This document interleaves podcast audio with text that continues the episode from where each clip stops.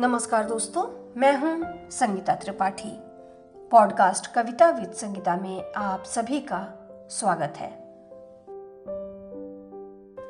दोस्तों, हमारे हिंदी साहित्य जगत के अनमोल रत्न सर्वेश्वर दयाल सक्सेना हिंदी भाषा के प्रसिद्ध कवि और साहित्यकार थे।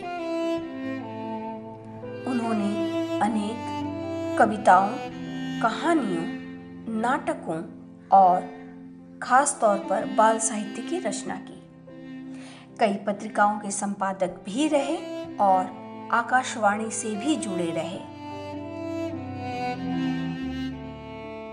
तो चलिए सुनते हैं सर्वेश्वर दयाल सक्सेना जी की लिखी हुई कविता एक छोटी सी मुलाकात।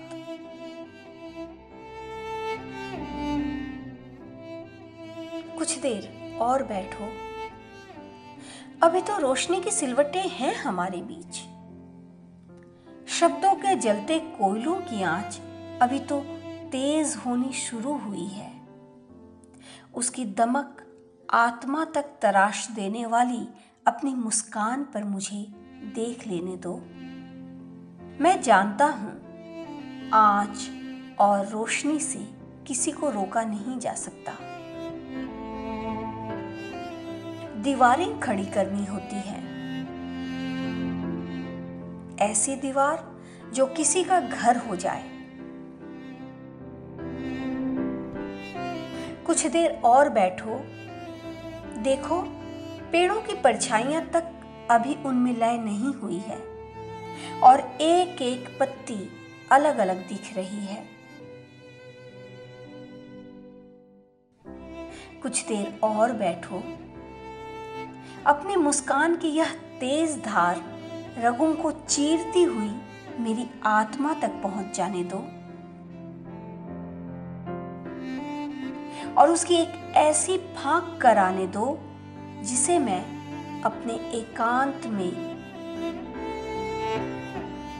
शब्दों के इन जलते कोयलों पर लाख की तरह पिघला पिघला कर नाना आकृतियां बनाता रहूं और अपने सूनेपन को तुमसे सजाता रहूं। कुछ देर और बैठो और एक टक मेरी ओर देखो, कितनी बर्फ मुझ में गिर रही है। इस निचाट मैदान में हवाएं कितनी गुर्रा रही हैं और हर परिचित कदमों की आहट कितनी अपरिचित और हमलावार होती जा रही है। कुछ देर और बैठो, इतनी देर तो जरूर ही कि जब तुम घर पहुंचकर अपने कपड़े उतारो तो एक परछाई दीवार से सटी देख सको और उसे पहचान भी सको। कुछ देर और बैठो, अभी तो रोशनी की सिलवटें हैं हमारे बीच। उन्हें हट तो जाने दो।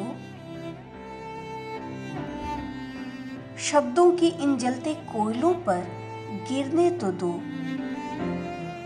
समिधा की तरह मेरी एकांत समर्पित खामोशी, समिधा की तरह मेरी एकांत समर्पित खामोशी।